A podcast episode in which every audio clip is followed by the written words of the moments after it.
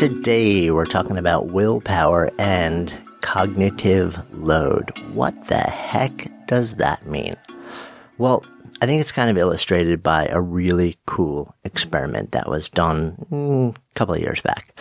So, Stanford University, behavioral economist Baba Shiv decides to run an experiment. And he gets a whole bunch of students involved because that's what you do when uh, you're at a university. You get to recruit undergrads and mess with them. um, and create all sorts of fun experiments and see how they behave. So he took the students and put them at the end of one long hallway. And one group of students was asked to memorize a two digit number and hold it in their memory. So here's two digits. Remember this while you walk down the hall. Don't forget. Now, the second group of students was given seven digits to actually remember while they're walking down the hall. So we got it. So one group, remember two digits while you walk down the hall. The other group, remember seven digit number while you walk down the hall. Now, both groups walked down the hall, and here's what happened at the end. And they didn't walk down simultaneously, it was one at a time, right?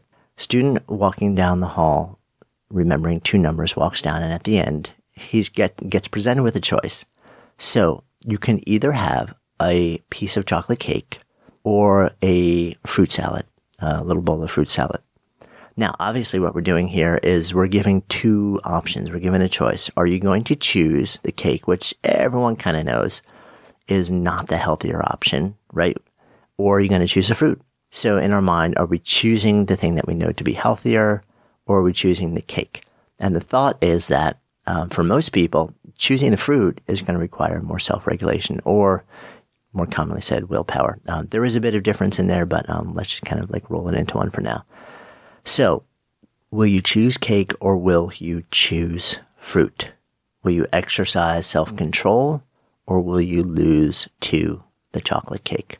Here's what happened. The people who were tasked with remembering seven digits instead of two chose the cake far more often than the people who actually had to remember the two digit. In fact, they were almost twice as likely to choose the cake. They lost their self control at an astonishingly higher rate by just having to remember five extra numbers. So if having to remember five extra numbers craters your self control on that level, imagine what having to work fiercely and keep tons of data or information or bits of knowledge in your head that pile in there and stack in there all day long. Imagine what that does to your self control, to your self regulation, to your willpower. Well, that's the Herculean battle that we all roll with on pretty much a daily basis these days, including me. And in fact, I like to think, you know, I'm a grown up. I have a practice, meditation practice, movement practice. I'm pretty self aware. You know, I, I like to think I'm in control of myself. Oh no, not in the least. For the most part, I am. But like the students in this experiment, we behave the way we behave because we're wired to behave that way. The higher my cognitive load gets, the higher the demands are for things like working memory, problem solving, decision making, uh, creativity, the more my willpower tank, the more my self control tank starts to run dry. And my ability to actually make good decisions starts to go lower and lower and lower. So how does this manifest in my own life and maybe how does it manifest in yours? I'll give you an example. You guys know that I was recently uh, working on a book. When I have to hit a book deadline, when I'm building a project, when we're on deadline, we do launches for our, our company. When we're on deadline, all hands on deck, like everyone is hyper focused. We're working fiendishly keeping massive amounts of data in short term memory, solving complex problems, putting out fires, having multiple conversations going on simultaneously, the cognitive load, the load on the part of the brain that is responsible for all that stuff is massive and it depletes its ability to uh, tamp down the sort of like mad control impulse engine pretty quickly so that if you wake up with a full self regulation tank and you dive into a scenario like this, then by mid afternoon, there's a good chance that if you walk by, you know, a vending machine or a shop and, or, you know, you go out for your afternoon coffee or tea and sitting there on the counter, there's a little plastic container of fruit or protein or healthy, something healthy, a, a quick little healthy nosh, or there's a little round cylinder like chocolate covered almonds. You're going to choose the chocolate covered almonds. Now, I am not against chocolate covered almonds. In fact, I'm a massive fan. Give me, of course, organic dark chocolate and I will be your friend for life. But what I'm saying is we lose the ability to actually make really good self controlled decisions when cognitive load goes up. So I fought this for a really long time and I'm coming around now to a realization.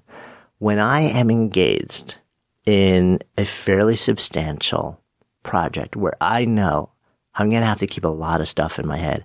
I'm going to have to be solving problems on a nonstop basis. I'm going to be creating all sorts of stuff, all sorts of somethings from nothings. I'm going to be having conversations and my mind is going to be filled and tasked on a pretty fierce level from the time I open my eyes to the time I go to bed. At some point, I'm going to not be really good at keeping my hands out of the cookie jar. Now, I could just, you know, like I could beat myself up over this. I could say, uh, you know, what kind of an idiot am I? I'm a grown up. How can I not have this level of self regulation? Or I can just own it and do something else. And that's what I'm starting to do right now. Because this year is lining up with some astonishing new projects that you guys are about to see as the year unfolds. I can't, I can't wait actually to share what, what's been in the, in the wings behind for a while. It's going to happen soon, but it's requiring a huge amount of effort from me, from my whole team. And what I realize is that my self control over my nutrition has really become an issue. So I could fight it. I could try and like really will myself to be better. Which, by the way, willing myself to have more self regulation is also going to take a certain amount of firepower away from my cognitive and creative abilities. Now, I don't want to do that. So what's the answer? The answer is change your environment. Clean that sucker out. So you see this, you know, in like all the diet books and the diet programs. They're like, okay, first stop. Let's clean out your kitchen. Let's clean out the house. And everybody, you know, like you make fun of that. Oh, that's for like grown-ups who don't have any self-control. It's not for me. But the truth is, it's for anybody who lives a complex life where you have to solve a lot of problems, do a lot of things simultaneously, and be hyper creative. You know, by the time you get home, your ability to resist and your ability to make really good choices that require a lot of self control has cratered. So the better option, change your environment. And that's what I'm in the process of doing right now. So what I do is first I integrate all the behaviors that I do want to do and that I hold really important. You guys already know I take most of my meetings walking.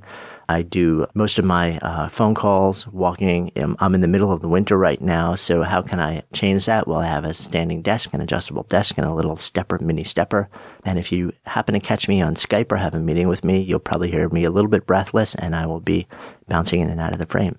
More importantly, as the day goes and my cognitive load ramps and my self control plummets, instead of having noshes and snacks that aren't great for me, I'm going to have things like bags of pre-sliced and chopped red and orange and yellow peppers or carrots instead of, you know, like bowls of pretzels or cookies or M&Ms. I'm going to have things that are healthy for me, things that are good for me.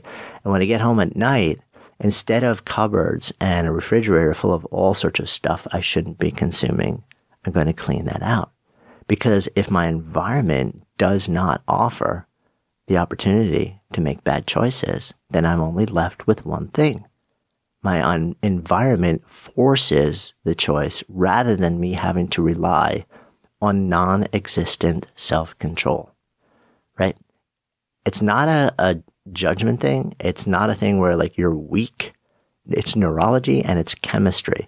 When you reach a certain part of the day, when your brain is functioning in a certain way, it's basic science. So rather than fight the science, change your environment and you will see some pretty astonishing changes in your ability to behave in a way that you want to behave and to build routines and habits in a way that are constructive rather than destructive. Hope that's helpful. As always, I'm largely thinking out loud with these good life project riffs and reflecting the sometimes awakening, sometimes struggles that are going on in my own process and my own life. If you have ideas and that you'd love me to speak to, you're always free to uh, email us and uh, ask your questions because I love responding to questions as well. Thanks so much for listening to today's episode. If you found something valuable, entertaining, engaging, or just plain fun, I'd be so appreciative if you take a couple extra seconds and share it. Maybe you want to email it to a friend, maybe you want to share it around social media, or even be awesome if you'd head over to iTunes and just give us a rating. Every little bit helps get the word out and it helps more people get in touch with the message. I'm Jonathan Fields, signing off for Good Life Project.